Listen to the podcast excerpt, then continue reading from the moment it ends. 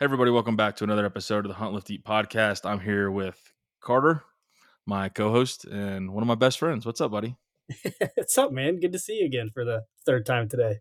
Yeah, we've been on calls all morning, you know, plotting how we're going to conquer the world. And also, we're taking take three on recording the beginning of this with our special guest today, Kyle from uh, V2P, the V2P podcast, Valley to Peak. What's going on, Kyle? How you doing, man?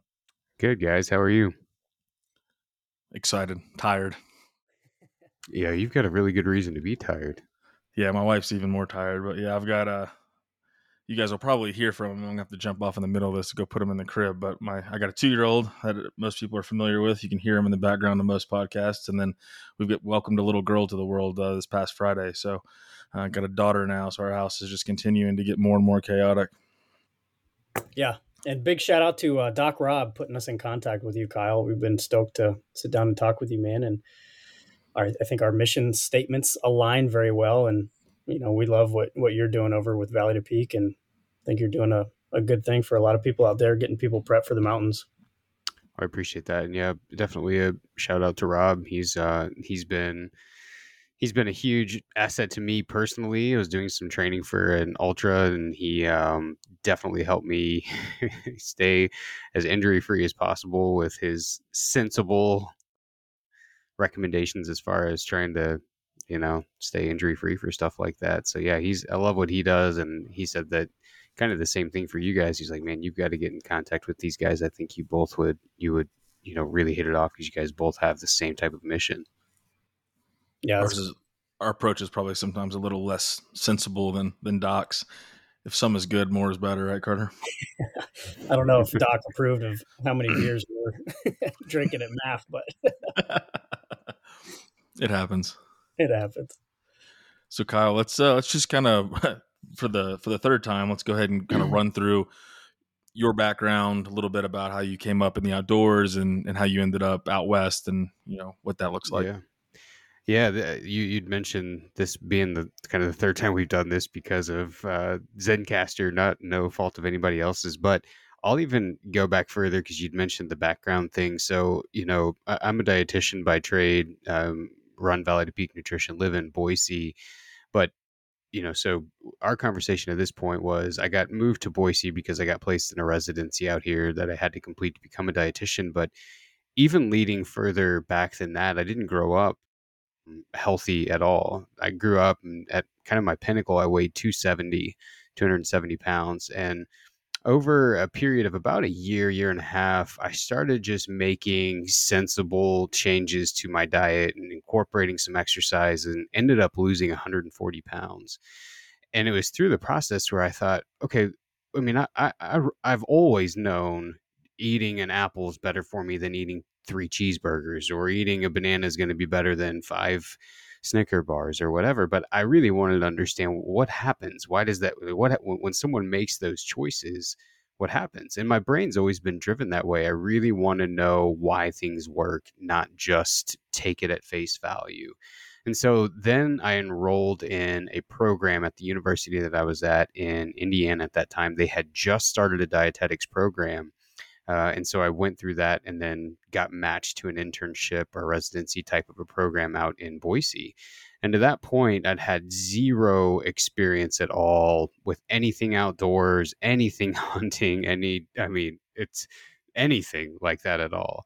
Came out here and ended up just falling in love with the mountains in general and being outside and eh, through that i met my wife. My wife grew up in eastern oregon and her folks are very much live kind of a you know quote sustainable lifestyle in the sense of they hunt they have a small ranch they they do all of this so my father-in-law invited me to go on a couple of hunts. So i found myself in the middle of this this unintended process of okay i'm out hiking which i loved i'm out being outdoors which i loved i'm trying to fill a freezer full of lean meat, which I loved. Why would I not keep doing this? You know, and so then I, I then I had to reconcile because they lived out of state. I was like, okay, well, uh, you know, I can't afford on a college education or on a college budget an out of state tag every year. How can I do this in Idaho, where at that time I had a residency? And so you go down this you go down this long pathway of finding people who are willing to drag you along and teach you some of those things. And like we said earlier, you know that that doesn't just start with all right, like where does elk live or where do where do mule deer live? I didn't even know how to sight in a rifle. You know, you get a rifle, you put a scope on it, it's shooting all over the place. Well, how do I fix that? Where do I start with that? So truly it's a very very long journey but if you have a mentor and i have had eh, several that have been i mean just instrumental in teaching me everything that i know to sort of get me to the point of where i am now and so i've always had an interest in sports nutrition leading back to whenever i was getting education and so when i fell in love with the mountains and i had this desire for sports nutrition and really performance nutrition I found that there was a lot of crossover. There was a lot of overlap. There were a lot of the basics that we think of in the ball sports that are applicable to the mountains. And, you know, that extends from guys doing, you know, long periods of time in the backcountry on a hunt to th- guys doing ultras to uh, folks doing backcountry ski tours, you name it. Anything that really you find yourself being active for many, many hours or many, many days or both it fits. And so, you know, naturally, when you're able to merge those two things, much like you guys probably know, you fall in love with it. And it often doesn't really feel like a job, even though it seems like you've got a ton of work to do.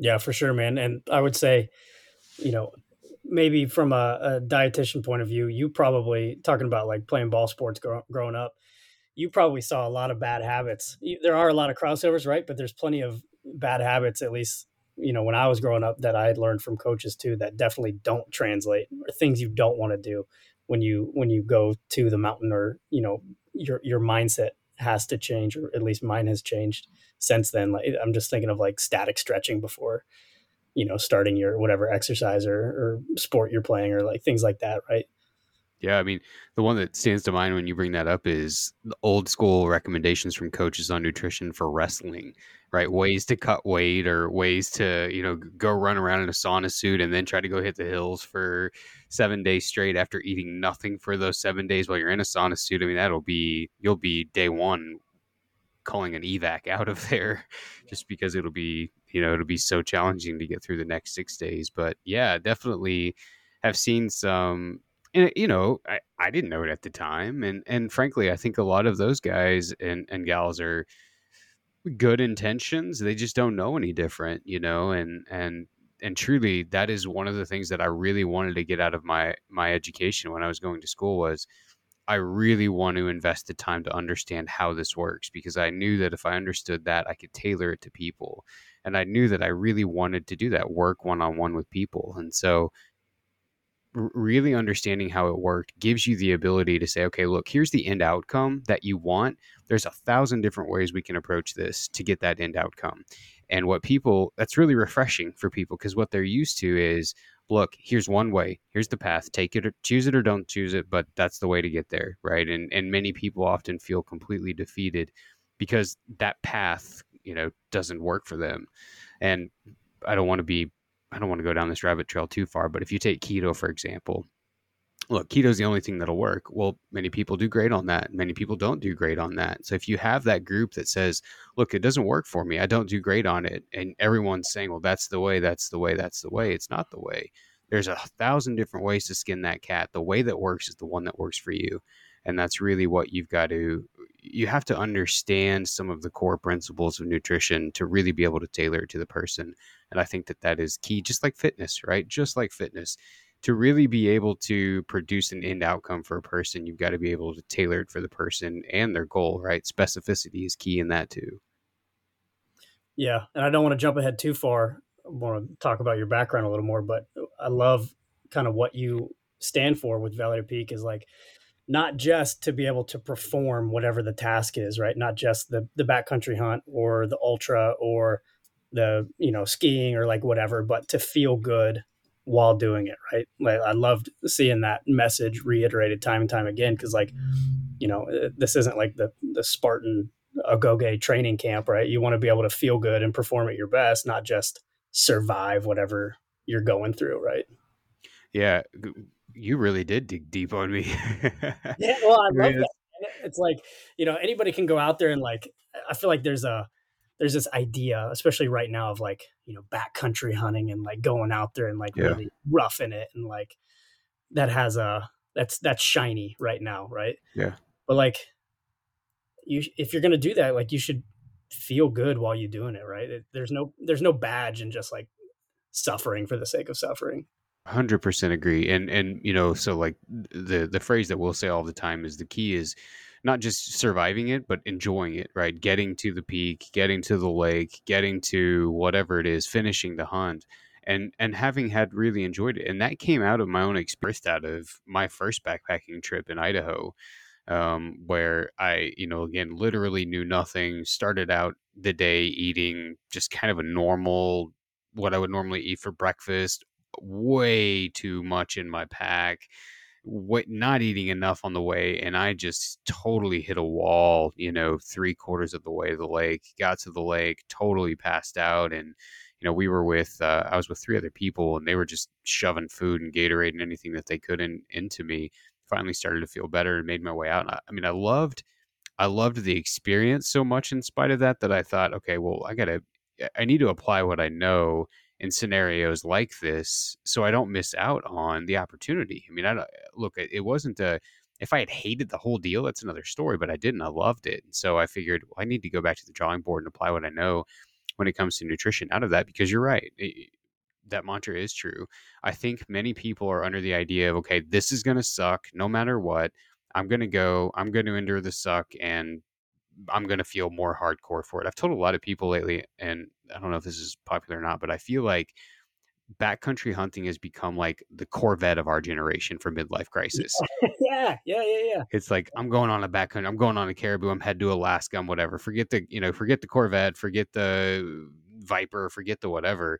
I'm going to become a backcountry hunter. And I mean, it's it, in, in one hand, it's really great, right? It's caused a lot of people to look at their life and to get in better physical condition or to change their habits, to wake up earlier, to do a lot of things that are just good habits to have.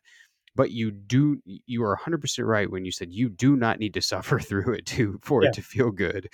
And in fact, I would argue that you'd be better served to to enjoy it, especially if you wind up killing something. You know, you're not going to want to suffer through that trying to get that out. So, anyway, yeah, I I agree with you there 100%. That's cool. So when you, what was kind of the turning point for you when you were like, okay, I, I want to take a good hard look at this, right? You said you were 270, which, you know, you are clearly not 270 anymore. Uh, and then decided you wanted to go to school for it.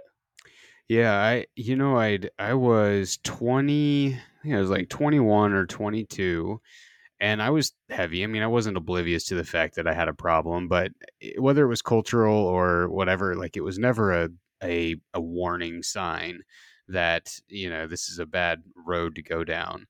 Until one Christmas morning, I was laying in bed and um, we'd kind of done our small family thing earlier. We were waiting for the large family to get there and I just started having these series of health issues string about that whole year. Like I had some blood work, and they would tell me, "Oh, you had you, you know your blood pressure's getting high, your cholesterol's getting high." Which, having had done nothing in the health field at that point, I really didn't understand what that means, and sort of took it for with a grain of salt, and started having these chest issues laying down in bed on that Christmas morning. And again, I was I, didn't know what course of action needed to happen because I knew nothing about nutrition at that point, but I knew I needed to do something. So it was it was that wake up call, I guess. That was really the, you know, quote unquote rock bottom, if you want to call it that, where I thought, all right, I'm going to just start making sensible changes. And when I say sensible, these are very sensible. Rather than four slices of pizza, I'm going to eat two. Rather than a double cheeseburger, fries, and a Coke, I'm going to get water and a baked potato with nothing on it. I mean, I was not sitting at home meal prepping for nine hours every day eating boiled chicken and you know steamed broccoli. I was still eating normal food. I was just making changes that i thought this seems to make sense to me snacking on fruit instead of candy bars and so on and so forth. And it was I- started to see some progress right? And and the the the path wasn't driving me nuts. Started to see some progress. So you feel like hmm, this is pretty cool. I wonder what happens if i started to run or started to lift weights too. So i you know added that in and sure enough the progress like the progress keeps coming and so then i start digging into research and saying like well what is good nutrition like what if nutrition was going to look better than it does now, what does that look like? And so I started to incorporate that. And I'll tell you, I think that to this day, one of the best things that I learned through that process was to cook for myself. It was to learn how to cook. Now I burned a lot of stuff. There was a lot of stuff that I tried that was disgusting, and I ate it anyway and tried again. I mean, it wasn't like I'm still not like some fabulous cook, but I think that one of the best things that I learned was how to cook for myself instead of relying on restaurants or packaged food or whatever. Now, I'm not even, um, you know, I'm, I'm an I'm an atypical dietitian in the sense of I'm not out here throwing warning signs against restaurant foods or packaged foods at all. I think that I think that those can actually fit as a really good part of someone's diet, especially if they're busy.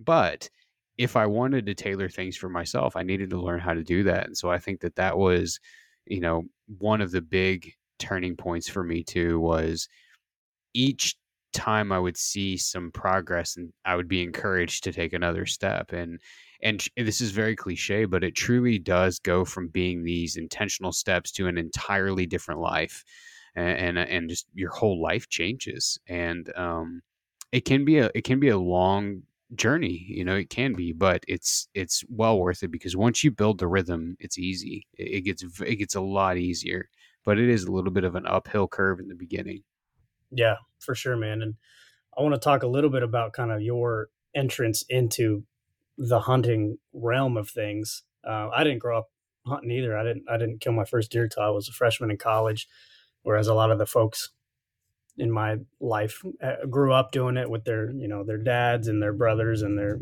you know grand granddads and that kind of stuff. Where, did you become interested in hunting from a dietitian point of view, right? Because like we know like oh yeah, lean meat, lean game meat, like we know it's healthy for you, like for for the most part. Was that what was interesting to you, or was it once you were in the world of Boise and you know seeing a more sustainable lifestyle from that point of view and enjoying the backcountry kind of thing? Like, what what was your kind of draw, your avenue towards the hunting world? That's a good. That's a really good question. It was. It was it was probably the latter and not even so much being in Idaho but just having a a, a relationship with my father-in-law and my wife you know and seeing they live in a very small town and you know seeing that type of a lifestyle was very appealing to me and it was it was it was a, a, a little bit before that whole sustainable approach became kind of the de jour thing to do where everyone started to think like man that is kind of a cool lifestyle. And so I I really wanted to learn it. I knew I loved being outdoors. I'd never, you know, killed a deer, never killed an elk, knew I loved the meat, so on and so forth. But to to speak to your first question, if if elk and and deer and, you know, whatever else wild game were really really fatty or really something that I didn't have a taste for, I don't know that it would have appealed to me as much. So yeah, sure sure from a dietitian standpoint, the fact that I could get really, really lean meat was very appealing. And if I'm honest with you, I'm a I'm a cheapskate. a thirty dollar tag and I can fill a freezer, yeah. sign me up. Yeah. You know, but and I mean sure you got you got gas and ammo and of course now it's like spiraled out of control to where it'd be cheaper for me just to buy meat but yeah, break it at, down dollar to dollar man it makes me real sad yeah it definitely does but it's a good question, and I, think that it's definitely the the one that you had alluded to first was I saw my you know my father in law the way that they live is almost a step back in time. I mean he's he's a logger. He they burn wood to heat their house. They grow most of their garden. When you get vegetables, it's coming from the cellar. Usually, they're pulling stuff out of the freezer that they've harvested at one point and i just i loved that i really loved that and i wanted to be a part of it. I, would be lying to you to tell you that it was something to do with sustainability and all that even it, it was just i loved that lifestyle of being able to be reliant on me only me and I, I wanted to figure out how to do that you know and yeah sure the the idea the fact that it tastes great and that it was very lean was definitely cherry on top. Yeah it's a cool bonus. I think like you said, it, it has uh, become like kind of the the cool thing recently, especially like as, after COVID, right? Like I'm a big gardener too, and just from a gardening point of view, right? Like gardening has skyrocketed since when COVID started, right? People started getting back into growing vegetables at their house. Like you couldn't find seeds anywhere for like two years, and uh, I think people like get it right. It's like what our grandparents used to do, and now people understand like the draw and the right maybe not a sustainability thing like you're talking about but there is something good about oh this is I, I was a part of this process and now it's a part of my diet which is then sustaining me in, in my life and everything i go do. That's cool. I, I would imagine if you took a poll of like maybe your classmates or like fellow dietitians this is me assuming but how many dietitians out there do you think are hunters as well you know, it's interesting you asked that. I at one point I I I almost put like as a tagline or something, you know, the only dietitian who grinds his own meat, the only yeah. guy dietitian who whatever, but I did have a guy uh, well, first, there's very few other male dietitians. There's starting to be more and more, and I think that I think a large draw from that is the sports nutrition world. Mm, but I did have a guy after I was on, I think it was on the EXO podcast. I don't even remember, but uh, there was another guy who was a dietitian who hunts reach out and say, you know, just sort of say, "Oh, this is awesome what you're doing," blah blah blah. Yeah, he's like, "I'm an, I'm one of you," and I would say, I would venture to say though, beyond he and I, there's probably there's probably not a lot. Probably yeah. not a lot. That's cool. Yeah, we want to blow up what you're doing, man. That's awesome. That's super cool. Mm-hmm. Appreciate that. Yeah, man. So let's talk about Valley to Peak a little bit. When did you, how did you get this whole thing off the ground? And because you have so many different facets and, and avenues, and it's a big umbrella that I was peeking under, and it's it's grown immensely. Right, you got a lot going on. Yeah, it's um. So the the story uh, Valley to Peak was never supposed to be a thing. Actually, like I I never when I never set out to make a business. I never set out to make Valley to Peak. What happened was about, man, I think it was about seven years ago now, if I remember right. I was listening to a podcast. It was the Exo Mountain Gear podcast with Mark and, and Steve Speck, uh, who run Exo Mountain Gear uh, and have become good good friends of mine since then. But they were recapping a annual hike that they do called the Death Hike, and they went on to describe their nutrition strategy during this Death Hike, and sort of said, "Look, we don't understand why this seemed to work so well, but we moved away from having a lot of protein bars and a lot of, you know, described a different different amounts of food that they would have, and we moved more towards." Things that seem to just taste good to us and sit better with us. Things like goldfish crackers and pretzels and Cheez Its and gummies and all these other things, right? And they went on to the podcast and basically said, look, we don't we don't really know why it works. If anybody knows, give us a shout. So I emailed them and I said, well, I, you know, I can tell you why, here's why it works. You can tell your audience, you know, this is why it works and this is how it works. This is how nutrition works. This is sports performance at its, at its core, blah, blah, blah. And so Mark, you know, emailed me back. He's like, well, why don't you just come on the show and we'll do an episode about it? I said, okay, well, that, that's great. So there's about a two month window between the the podcasts airing and them launching it. So us recording it and them launching it. And I told Mark, I said, I really would like to have an email address. So if anybody's got any questions, they can send me an email, but I don't want it to be a Gmail account or guys will feel like they're emailing someone's in their in their mom's basement. So I created, I bought the um I bought the domain v2pnutrition.com, Valley to Peak Nutrition, and got Kyle or info at v2pnutrition.com. That episode hit and now this is my full-time job. now it it didn't it didn't go quite that quick. I mean the first year I had a couple of clients and then had some more and have been fortunate to be on a, you know so a guest on so many people's podcasts and I, I, would I would list some, but I feel like I'd leave someone out. And I am I truly feel just like you guys deeply indebted to everyone who's had me on because I fully recognize that was why the business continued to grow.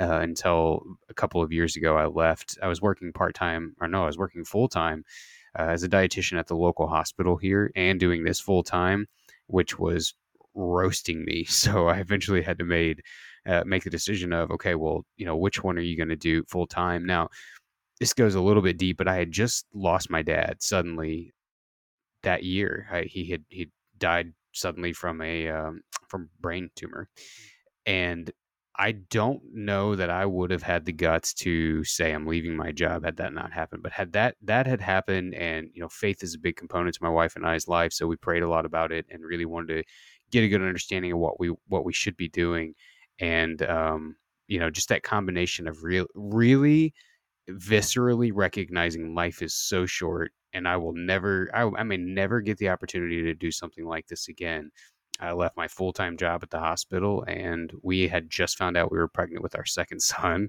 and um, started doing this full time. And it's been going ever since. There are a lot of facets to it. There are days that it can seem quite overwhelming to balance it all, but you know, I definitely still love it. I, I love being able to meet so many different people and am so inspired by the things that they choose to go take on because Valley to Peak's grown to ha- you know when we first started it was preparing people for the mountains and since then it's kind of been it, there is that arm of it but even like life helping people prepare for life you know they they want to be in not not like not like bodybuilding peak physique conditioning but they want to be able to play with their kids you know and to throw their kids around and to do some of that and so we you know we, we, there's that arm of it and there's backcountry hunting obviously that's still a major arm of it but we work a lot with folks overseas who are doing mountaineering trips like summiting big mountains kilimanjaro or going up to everest or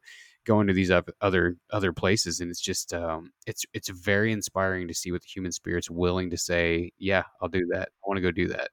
And and you get to play like a fraction of a part in that and they send you pictures afterwards and give you the report and uh, it's just an awesome cycle to see. Yeah what a fantastic reward system too to see people succeed at their goals and and be a part of that even if it's like you said a, a small piece that's got to be worth it all. Oh yeah definitely definitely and then it makes you feel like God, I got to put something on my calendar to to like do something just to get out of the house, you know. That's awesome. Yeah, I get that, man. And we talk about Luke and I are young fathers, and I got two little girls, and talked about it a couple times. But that is that'll shit, man. That'll change your perspective on your health and your fitness and what you put in your body. And you want to be around. You want to be strong and be be around as long as you can, and do all the things that you love because you want your kids to do them too. Like you, I want my daughters to love being in the outdoors and I want them to go on the same trips and do that kind of thing. And you want to set that example. And it starts with, you know, fueling and taking care of that engine you got.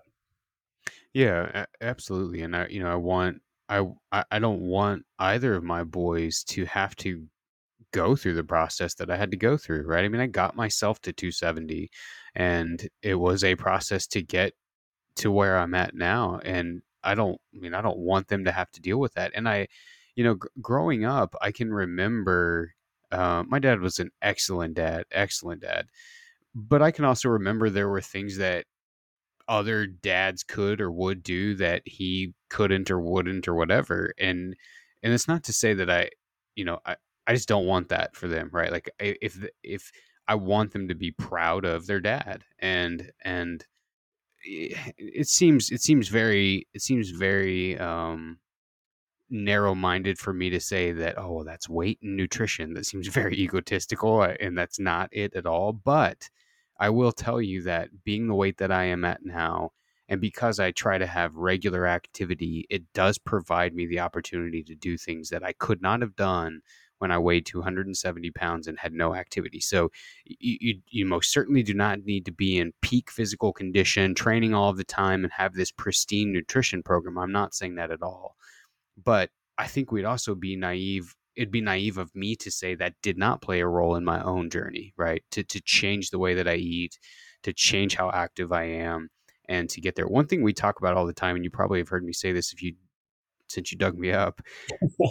I I think a huge thing to remember is you always have to be aiming for practical, not always optimal, right? So things need to be practical for a person, not always optimal because sure, it may sound great to get back to high school weight, but you don't need to be at high school weight, right? I mean, most studies show that 10% of current weight loss for anybody who feels like they're above a weight that they want to be at, 10% of that weight coming down would dramatically improve all health markers. So you take a guy who's 200 pounds who feels like, eh, I'm a little bit over where I want to be. That would be 20 pounds. You don't need to be back to 155. Yeah. that would put you at 180 and probably able to do anything that you can. Yeah. That's another question that comes up. It's like, well, what should I weigh? And they want they want me to tell them a number and they want me to tell them something based on yeah, like something on a BMI. I say no because the the weight that you should weigh is the weight that allows you to do anything you want to do at the pace and the rate that you want to be able to do it at and the weight that does not cause any sort of chronic disease right? If you can be there being another 20 pounds lighter is not going to get you anything except for maybe some sort of an intrinsic motivation by the fact that you see your scale be lower but that that doesn't mean it's going to translate into a better life at all it could mean though that you drive yourself insane skipping pizza night with the family or no popcorn whenever you guys plug in the next Disney Plus movie or whatever, right? I mean there there is definitely a very delicate balance of changing habits from where you're currently at to going completely gung ho to where you've got no social life and have no wiggle room to even enjoy your life either. And I think that that delicate balance is where you try to find what's practical versus what's optimal. Yeah, that's a really powerful word too, like practicality when you're looking at it, right? Like I'm the I'm I'm the 201 guy right now. I'm 201 pounds and I'm I'm in good shape, man, but I want to I'm going on my first elk hunt this November and I want to go in a little bit lighter based on my mule deer hunt in Montana that I had last November. Um, because we're going to be in a little steeper mountains, higher elevation. And I had a, especially coming from zero sea level, I had a hard time hiking around those those mountains in uh, in Montana. So I want to go in a little bit lighter, especially if we're going to have or spike camping a little bit. And if we do get an elk on the ground, it's a little bigger than a deer, man. So I, but you don't want to sacrifice weight just for the sake of sacrificing weight, right? You still want to be able to. I still need to be strong, right? I need to keep that strength, not just lose weight for the sake of losing weight and maintain that fitness and not just focus on the number on the scale. Yeah, 100%. I mean, the way that you the way that you go about it will depend on whether or not you've got strength during it or right. And, and so even I mean, I don't know if this is getting ahead of of your notes, but it, it, right the, the the the foundation of losing weight is a calorie deficit right? Put macros aside composition of the meal aside no we won't even talk about that yet. If you're in a deficit the idea is is you want to create just enough of a deficit to move the weight. You do not want it to be huge because that's where you're going to find good enough energy to execute the workouts. You're not going to be losing muscle mass and you're going to find a very sustainable pace without dropping in energy.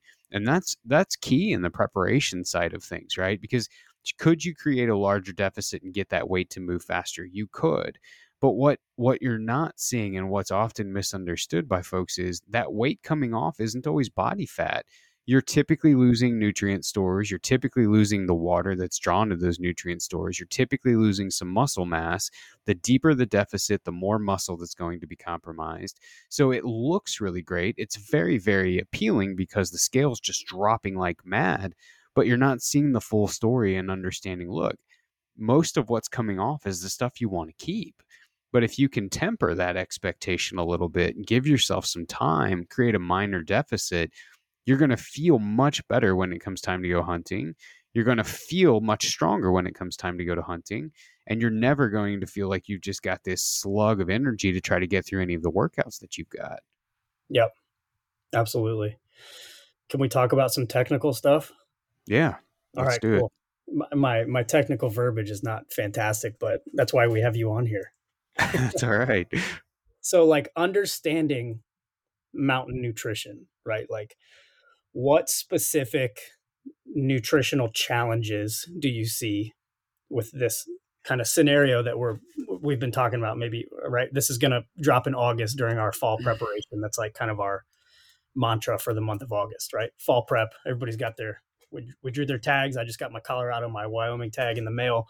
That's what i'm focused on right? I'm getting ready gearing up. What nutritional challenges are people that you work with or do you see that they run into when they're prepping for these backcountry hunts or right or ultras or you know whatever they're doing. Uh, so there's, I, I'd probably say two things. One, on the preparation side of things, it's almost always trying to create too big of a deficit while training, right? So the, and you guys could speak to this even better than I could, but the the, the thing that really moves the ball down the field with training is being consistent. And the nutrition side of things, nutrition is not making you stronger, your training is. But what nutrition is doing is it's giving you the nutrients needed to give you the energy to execute the lifts, give you the energy to execute the cardio. It's giving you the protein required to recover from those lifts so that then you can go train the next day and you can do it the next day and you can do it the next day versus if you're trying to create too big of a deficit, or if you're trying to, let's say, get rid of carbs, which is the primary fuel source of the muscle, if you're trying to get rid of those things, you get one day of training in, but you're so zapped for the second day that you miss it. And you're so zapped for the third day that you miss it, but you hit the fourth. And before you know it, you start missing so many consecutive days of training that you're making no progress. And mm-hmm. again, I think that that is because we are in, we are sort of in I, I think that social media, magazine articles, blah, blah, blah, blah, blah, have ingrained us to think that this will be quick. This should come off fast. If I make any change, this should come, and it doesn't. It will come off fast, but you're not getting the full picture. Most of what you're losing is muscle, nutrients, and water. When people start planning the actual hunt itself or their fueling strategy for whatever objective it is that they're trying to stay on, to go on, the two biggest places that I see them miss is totals and timing. They're not eating enough and they're not eating frequently enough. They want to wake up in the morning, they'll have one of those kitty sized bowls of oatmeal, and then they're going to go till lunch. Maybe they'll have, you know, a tortilla with Nutella and bacon on it. And then they want to go until dinner and they'll have a peak or a mountain house or whatever. And they can't really, you know, it's hard for them to understand why, well, geez, by day two, like I was just hosed. You should be eating every every two to three hours at minimum if you're moving throughout the day, potentially more. Like you take September elk, for example, you're conceivably moving most of the day, yeah. and none of those miles are easy. So, totals and timing, you should be getting roughly 60 grams or 200 calories worth of, of, of carbs every two hours or so throughout the course of the day, especially if the hunt's difficult. Now, you've got some flexibility there if the hunt's not as difficult or if you take a mule deer hunt for example where you're trying to you're trying to get to the highest point in the drainage that you're at and you're going to be camped there most of the time just glassing well the need to eat that frequently isn't as high. But for for early elk especially the place that i've seen most people bonk and this is also be true for like long distance through hikers ultra people etc totals and timing not getting enough and not getting it with enough frequency. Yeah, I, I think everybody who's done any type of, you know, physically demanding hunt has felt that before, felt gassed when you're like, I shouldn't feel gassed right now. And that makes sense, right? And we're, we, we talk about like, you know, it's, it's time to be doing your gear shakeout and planning what's going to go in your pack and, you know, laying everything out so that you know exactly what you're going to take on your hunt. And from the gear point aside, you need to be planning for your food. What's your nutrition plan going to be? Right. Cause like, especially here, like tree stand hunting out, out East, man, the, the nutrition plan is, you know, little Debbie's moon pies, right? Like Mountain Dew. It's just like garbage, man. On, a lot of these hunts, I find myself eating what I know is garbage, but uh, it's not fueling me correctly. And that's and, and you bring up a good point though about the shakeout because when when you when you when you go west, right? And I don't uh, uh, for some reason it always seems like on podcasts the West is put on a pedestal, and it is great, right? There's a lot of awesome things about hunting in the West, but I I don't want to make it sound like anything but being here is for you know child's play. It's not necessarily what I'm saying at all. But the circumstances to the west are somewhat unique. It's a lot higher elevation. Some of the mountains could be steeper. Some of the drainages could be longer. It just could be more physically demanding, maybe, than what someone's used to. Not always, but sometimes. The shakeout with the food is an important piece to point out because if you get out here, you're combining low oxygen because you're at a higher altitude. You got a pack on, so you've got something wrapped around your stomach. You're hiking a lot more you don't have access to water so you're trying to use you know be pretty pretty sparing on that. It's really important that you try what you're going to take before you ever come because that collective all of those collective things will serve you. It's the worst thing you could do for digestion right? You get the blood take going from your gut to your legs so now you don't have good blood flow to the gut so you're already not processing energy quite as well. You're at a higher altitude so there's less oxygen to deliver blood. You got all of these problems that are not going to set you up well for good digestion. So it's important like if you're doing training hikes or if you're doing weighted box step ups in preparation if you're doing some of those things to get ready to go hunt that you're trying some of these things while you're doing that because you're simulating the effect that you're going to have whenever you're there. So you could eat a honey stinger at home right now and feel fabulous sitting in in your in your living room. But if you get out there after you've been hiking all day and you don't feel well, is that honey stinger going to sit as well? Maybe there's something else that would sit better and it's important to try it because if you've got seven eight nine ten days worth of the same thing and all of it is garbage to you it doesn't matter how good you are on totals and timing if you can't get any of it down right? I mean that that's worst case scenario is you've got an entire backpack full of food that you can't stomach and so you end up eating nothing and you have to come out because you just don't have any energy.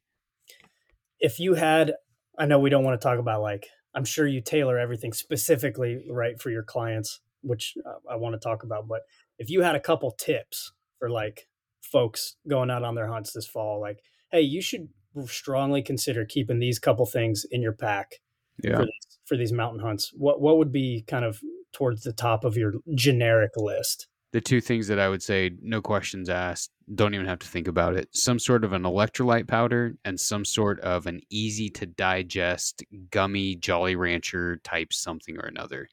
Right. Unconventional from a dietitian, I know, but the reason why is when you don't have good blood flow to the gut and you don't have good digestion because of all the factors we just mentioned, you want to be putting in stuff that is very, very, very easy on the stomach to digest. So if we get in a scenario like we just described, you got a whole backpack full of food, you're nauseous, you can't eat any of it, it's hot, you just don't you just don't want it. You can always get some calories in from Gatorade or Tailwind or some sort of an electrolyte powder. And you want the one with carbs. You don't want to go low carb, blah, blah, blah. You want to be sure to get some with carbs and the sodium and all of that. The same with gummy bears. Carbohydrate digestion begins in the mouth. It's one of the unique things about that nutrient. Protein digestion begins further down the gut, but carbohydrate begins in the mouth if you can do nothing else but put something like a Jolly Rancher or butterscotch candy or gummy bears or anything like that in there and suck on them, you'll still be getting some fuel. And again, worst case scenario, that could get you out.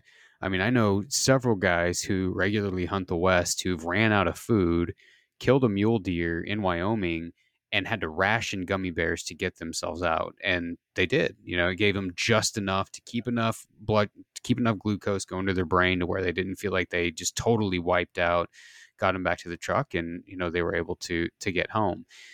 Even if you keep like a small baggie as an emergency that's another thing that i'll keep is i keep three or four honey uh, there are these little tubes you squeeze the top off and they've got like you know a teaspoon of honey in them I'll keep some of those in there. So if I really hit a wall and I've got no food left in my pack, that'll give me enough to get back to camp or whatever.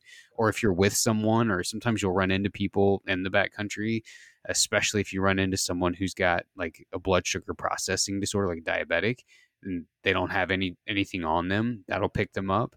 If you got someone who's having a seizure and they need something, that'll pick them up. So little little things like that, I think, are good to keep. They're no weight costs, right? I mean, those weigh absolutely nothing and can be great just to throw in your first aid kit or your, you know, whatever type of a kit that you've got with you, whether it's fire starter and a match, throw one of those in there and um, you always have a backup. But yeah, the electrolytes and the, um, the gummy bears or something similar is probably what I would, what I would say. There it is. The hot, the hot tip right there. Gummy bears. the hot tip. I like that. I coach uh, cross country uh, at the school I teach at, and we start in August, right? We start next week, and it's freaking hot, man. And these kids just drop. It's hot, hot. But I have them eat a pack of Mott's gummies before their races about 30, 45 minutes before. And I've found over the years that seems to try and help get them through um, their race instead of just, you know, pounding a liter of water before your race because that's you're just going to feel terrible and you may not be able to absorb all that water without electrolytes right it's just going to run through you yep yeah that's yep. cool and you have do you have electrolytes are like all the rage right now right like everybody's making electrolytes right if if you're on tiktok at all which is a freaking cesspool of your time that i constantly but I get I get targeted with electrolyte ads all the time. Do you have a brand that you like? Yeah, I, honestly, I like just the over the counter Gatorade.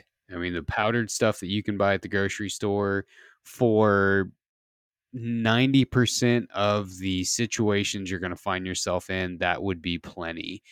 If you find yourself in a scenario where you've got an early season tag and you are just a really salty sweater and, you know, I don't know, paint all of these unique scenarios. There is a Gatorade, there is a Gatorade endurance formula that you can pick up, and it's got double the sodium. So that could be a potential option. Both of them are pretty inexpensive. The other one, it's a little more, a little more bougie, is uh, Tailwind. You can get that off of their website. Actually, there's some stores that carry it now too. It mixes clear. Some people think that the it's it's like it's a little easier on the taste side of things. They don't feel like the flavor is quite as harsh. It has double the sodium versus conventional Gatorade. And then there's also been there's been times I have a, a friend of ours who does the death hike with with us every year. He we just do Tang, straight yeah. up Tang, like Kool Aid yeah. Tang. Yeah. So I mean, you, when you're when you're looking at an electrolyte, you're looking at two things, right? An electrolyte powder the ones that I had mentioned are specially formulated to do two things. One, they have carbohydrates in them and they have them in there in a dose that the gut can tolerate. If you get too many carbohydrates in too quickly, you get an intolerance. So you get part of the carbs that will digest, and then you get part of them that'll just sit in the stomach and get fermented, produce a lot of gas. And that's usually what's associated with all the problems with gut distress. So these these are formulated to have the exact dose that you need. So the carb piece is important because that's providing energy to you. And then of course you've got the electrolyte piece. So you've got good sodium replacement for what's being lost, good chloride replacement for what's being lost, so on and so forth down the line. If you do the Tang route, you're still getting the carbs, but you're missing the sodium. But again, if you've got, you know, a multitude of different salty snacks in your pack, I mean, for crying out loud, Mountain House has 1400 plus milligrams of sodium in it.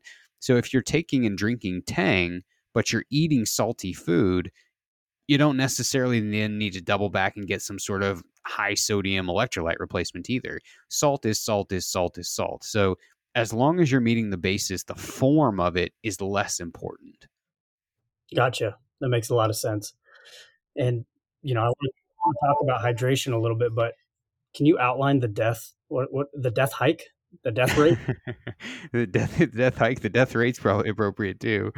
Yeah so the the uh, the death hike is it's a annual uh, event that exo mountain gear puts together and you know usually it's about between 20 and 30 of Stephen Mark's close close friends and it the uh the the the route that's chosen is always death. It's always absolute misery so last year, I've only done it a couple of years, but they've been doing it now, I think nine or eight years. And so there's been a couple of years where it was 100 miles through central Idaho. One year it was a snowshoe pack out through the Frank. Last year we did it in Alaska. This year it was supposed to be in, or it was in central Idaho, and it covered 50 to 60 miles with 25,000 vertical feet through some of the bigger peaks in Idaho over, you know, it was a, it was a no sleep type of endeavor. So you had about 40 hours to get it done in with no sleep. And so it's, it, the, the goal is for as few of people as possible to finish it. so people drop. Oh yeah. Oh yeah. Yeah. That's legit, man. That's super cool. We, uh, we have a couple diehard EXO fans on our team here uh, good company that take care of vets too. So Tyler Jensen, when you hear this, you should look into the, the look into the death hike for sure. Yeah, That's- those the uh, the guys that go in that are they are in a, another league. I am way out of my league in that, but I enjoy at least signing up and trying. That's awesome. B- Back to hydration. If you water's heavy, right? Like, Yeah. the, is the answer, you know, these electrolyte packets that weigh nothing? Is that kind of like your best option to make your, I guess, to have your money's worth of weight versus No, I mean you you still you're still you still just have to you have kind to. of yeah, you still have to buck up and carry the water, man. I mean, if you're in a really dry place and you're or, or you're going to be going up to a high point in a drainage that has no water, it would be better for you to take it. In fact, like one of the biggest indicators indicators of performance decline in an athlete is when they don't get enough water. 2% change in their body water decline massively in performance, right? That's a very little margin for error. So if I'm packing weight, like I'm probably ditching gear before I'm ditching food or water ever. Right. And so with the the the the water the the water is a carrier for the electrolytes, right? And so the not a substitution for it. The electrolytes aren't a substitution for the water. They're just carrying the electrolytes in. I mean, in fact, like if you get in a real bad way and you have no water and you're starting to bonk and you're out of food, I would eat the powder of oh yeah, because you'll still get the carbs in, right? And that's you'll still get the carbs and you'll still get the sodium, so your muscles are going to contract and at least get you out in a, in in a situation of an emergency. But yeah, uh, you know, it's it's tough because water weighs 2.2 pounds per liter, and so you know you start thinking about if you're carrying even two liters, it's four pounds of water. If you're packing, say, six liters to some high point somewhere, that's that's a that's a lot of weight. Yeah. But again, in my mind, it's about enjoying the trip. And to enjoy the trip versus just suffering through it, you kind of do have to embrace, all right, look, this is a non-negotiable. This is a it my this is what I'm carrying. This is what I need, and this is what I'm carrying. So it can be tough to stomach the idea of filling up a big bladder or a big reservoir before you start climbing. But once you get up there and you've got it, I don't think you'll ever regret it. You know, and and think about it too. I mean, usually there's something flowing at the bottom of a drainage or at the bottom of a peak. So the amount of time that you're actually carrying it is just that hill. And maybe it is a 2,000, 2,500, you know, vertical feet in elevation gain to get up there. But once you're there, you're there. And, and you've got the water there and you don't have to come back down. Hopefully don't have to come back down. That's a uh, makes me think, man. Like when I'm doing my gear shakeout, and you know, people weigh packs before their trips with all their gear. Like, I don't think I've ever weighed my gear with water. I don't think I've ever filled up filled up my Nalgene's or my you know my bladder and my pack or anything like that, and then weighed it, which I'm gonna do now. That makes a lot of sense. I may be reconsidering that spotting scope and just go with the binos. You know. Yeah, I mean, but but but to your point, you're right. I mean, you, you've got you've got a couple liters of water, you've got a spotter, you've got a tripod, you got a rifle. I mean, that alone with no food, with no camp gear, with no stove, that it it does get heavy. It it does, but you know, I've always been, and this is probably typical dietitian response. I've always felt like I would rather not need it and have it from a nutrition standpoint than to wish I had had it and I don't. You know, because I've been in plenty of scenarios where I've felt like, man, I really wish I would have had X, Y, and Z. I would have done better. I could have used the energy or whatever. Very rarely have I regretted carrying something that I didn't use. Yeah. Yeah. And, you know, if listeners are uh, hearing this and planning their packs and their pack outs, something we preach a lot is like after your season's over, you need to do an after action review of all the gear you carried. What did you not use? What can you take out for next year? Because that could potentially be a weight saving for right water and other nutrition factors that could lead to a better, like you said, joyful experience. Yeah. That's cool. What about like now my like my wheels are turning. I'm going off script. This is like It's all right, man. Fire away. there's no script. We don't script anything here, man. But uh from a recovery point of view, what do you recommend for folks like right? You you get through the suck and you you lay down at the end of the day. What do you you know, anybody who's done a multi-day hunt, you're fired up for the first one, two, day three, and then and then it can become a grind sometimes. Uh, your body's tired and you're not getting a ton of sleep, especially like early elk season archery. You're you're getting up early to drive to the spot, even if you're like day hunting. What what do you what does Valley to Peak kind of recommend for folks for a recovery point of view? Yeah, the so f- t- two things. One, you you need to figure out what you need from a calorie standpoint and you need to make sure you're meeting that day in and day out because where most people fall flat on a long hunt like that is they are not staying on top of it and if you fall behind it is really hard to make up right? Like if you don't get enough in on day one and then day two it's slightly under again and then day three it's slightly well now you're really behind right and your body will recognize something like that so uh, understand what it is that you need from a calorie standpoint make sure that you're getting that in every day. Then date uh, the the second thing that I would add in there is that whatever your evening meal is, make sure that it's rich in both carbohydrates and protein.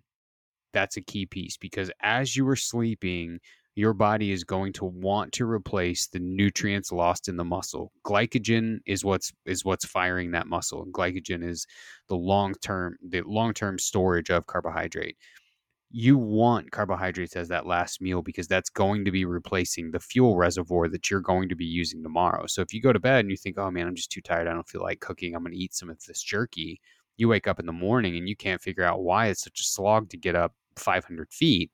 Well, yeah. that's why. I mean, you're you're you're you're you are just like a car. Your gas tank is completely drained, and unless you fill it, you won't be able to make it up that 500 feet. So both carbohydrates and protein are important because it's not only refilling those stores, it's also recovering the muscle as well. Right. So that'd be that would be both of those would be key. Oftentimes, what I'll do too, just to keep the calories high and to get the carbs up high, right? Because a meal only has so much, is do whatever meal it is that you've planned on doing for the evening meal, but then I'll also suggest people do like a hot drink, whether it's a hot chocolate or an apple cider or even a hot Gatorade or something like that to go with it. It's a way to get the carbs up just a little bit higher and really make sure that those stores are maxed out before the next day. What role does the heat play? Because it's cold in September in oh, the mountains. just, just to make it a little more palatable. Mm-hmm. Yeah, I mean, you could do it cold. You could do it yeah. cold. Yeah, that's cool. I feel like now that I'm thinking about it, I definitely don't eat enough. That's not my fault, right? I, I, and you have to think about that, right? I, yeah. I feel like I don't eat enough at all. And a lot of people fall in that boat. A lot yeah. of people fall in that boat. They get busy, or they just honestly, uh, frankly, I just think that they downplay it. Right? They just feel like, oh, let's take some granola bars. That should be good to get me through. But the, the energy demand is so high doing stuff like that day in day out. I mean, yeah, sure, unless you're doing a lot of like there there are some units even in even in Idaho where you would be better off sitting in a side by side and covering ground than you would be hiking your tail off. You would just eh, completely exhaust yourself and get nowhere. But by and large, most of the time you're hiking a lot and you're usually doing a lot of elevation change and you're usually going you know, especially like you mentioned earlier, you're getting up early and going to bed late in early September. If you are, if you're the type of of of guy who hunts elk and says, okay, well, I'm going to hunt several different spots per day, and you're hiking into new drainages every day, you're putting on way more miles than the guy who's packing in and spiking out and just kind of exploring the, the, you know the depths of whatever that single drainage is there's a huge difference between the energy demands of those people I can remember one year we we did we've done both. And you know, the year that we did where we we went in with mules for however many miles it was that we went in and hunted out of there, I think we covered like 21 25 miles over the course of 7 days.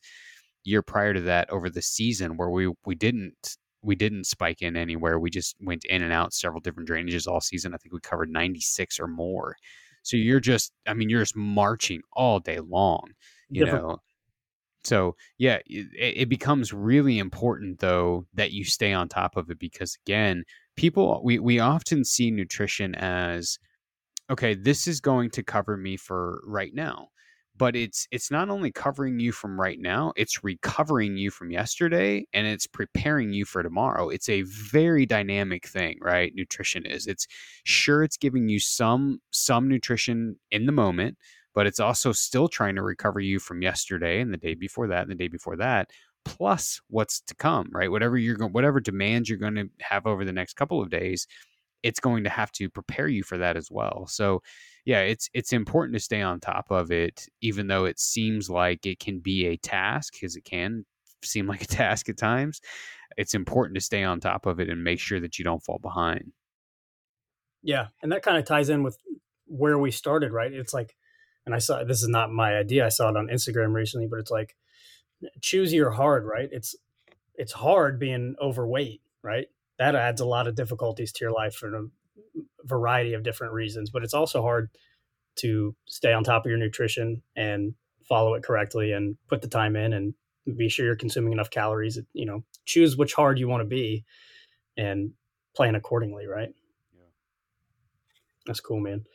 We're uh we're rolling up on an hour here, Kyle. It kind of flew, man. But I wanted to ask, what are some of your like favorite or maybe least favorite uh, are there like any nutrition myths out there that you've kind of discovered and debunked and maybe things that people take as common practice that hunters backcountry folks should not be doing or take as gospel that maybe we should reconsider yeah there's probably a few and and we can man if you guys like i know this is a huge topic if uh, you ever yeah, want to do part two we're gonna have to do it for sure. We can do part two anytime you want. Yeah, when you ask that question, my mind goes a million different directions. Is that a, is that a part two question? No, I don't. Okay. Well, I mean, it can't be. Yeah. I'll I'll give you a couple. Right. The first one would be the first one would be that we need crazy high amounts of protein on a hunt to recover. Right. Even crazy high amounts of protein while we're training right? The general recommendation that's thrown out there is one gram per pound of body weight, and we've since sort of understood you probably don't need that much. Distribution of protein over the course of the day matters a lot. For other, in other words, it'd be better for a guy to get small doses of protein all day long than one gigantic hit at the evening, and that's usually what we'll see, right? People are they wake up, they'll have a granola bar, maybe a bowl of oatmeal, a bag of pretzels, and the Diet Coke at lunch, and a 62 ounce sirloin for dinner. And that's like what they call their protein intake. It'd be better to somehow distribute that over the course of the day versus that. But going back to the idea that we need a ton of protein on the hunt, we don't because one of the key things is is you're trying to recover, not grow the muscle on the hunt. And protein dosing is based off of typically do, are you trying to grow it? Are you trying to simply recover it? Are you at a maintenance dose?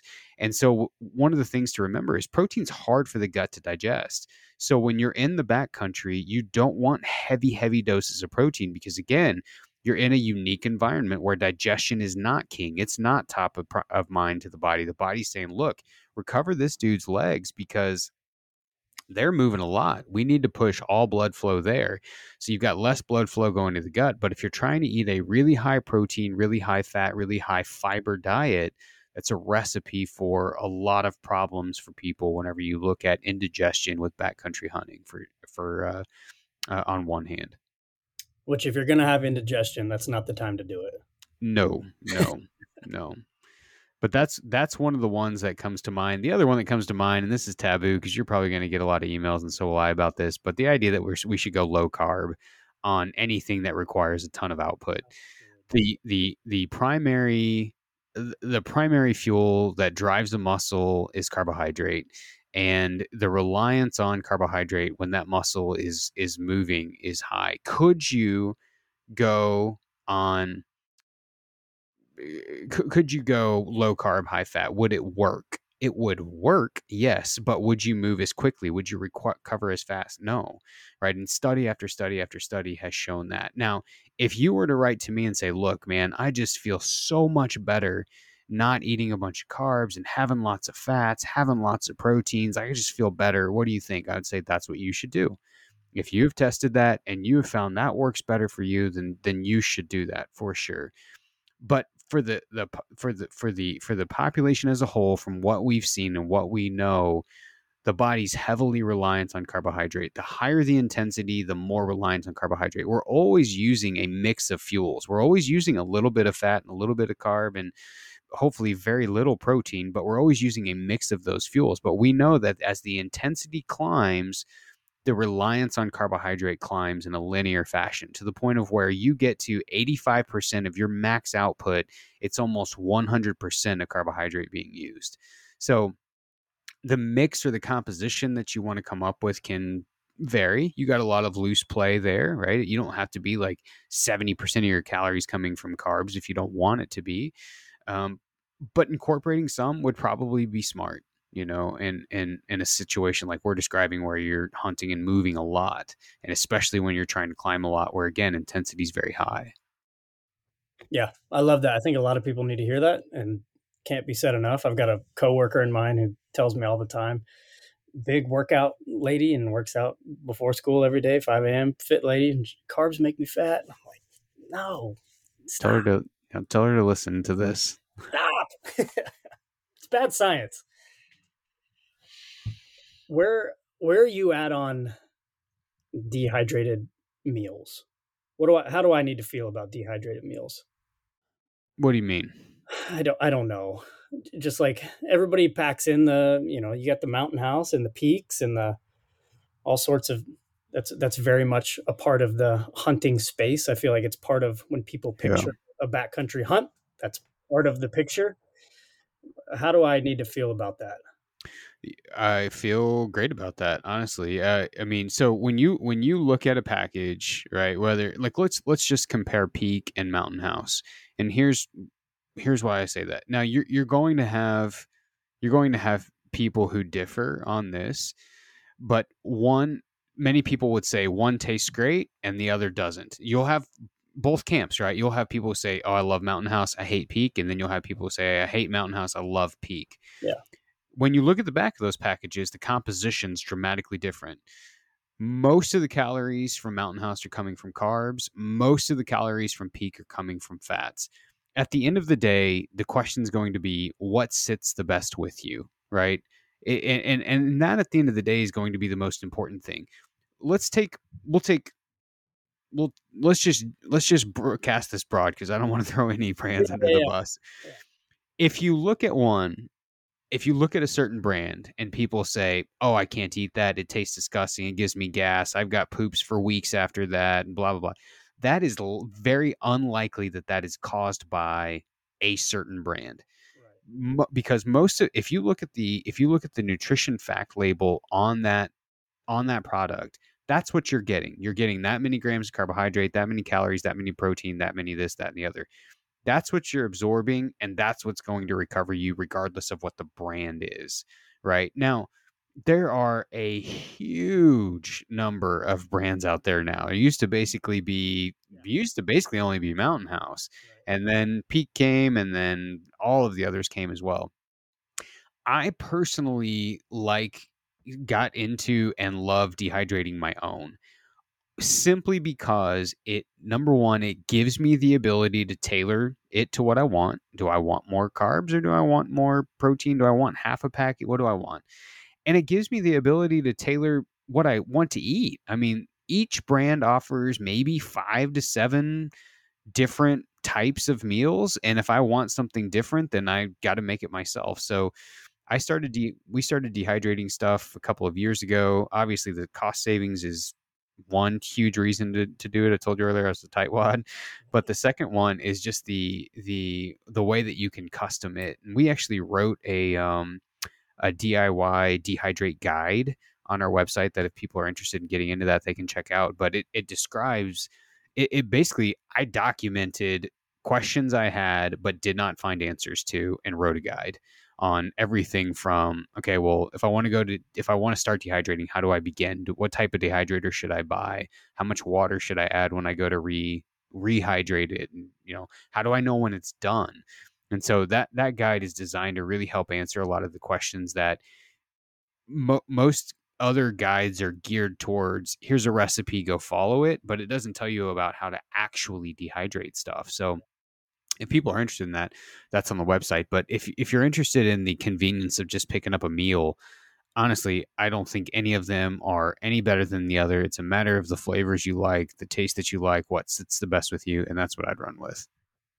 And if we're talking about savings, and if you like the uh, hands-on approach, right? I would say, right, that that's linked in your in your link tree on Instagram, and I was looking at it earlier, but that'd be a really cool way to have another, you know, hands-on application to your to folks hunting trips if they wanted to look into that and making your own dehydrated meals. I think that's super cool. Yeah, they you're welcome to grab a copy of that if you're interested in it, but um, it's on on the website. I can I can send you a link too if you want to put it in the show notes. People yeah. people are interested.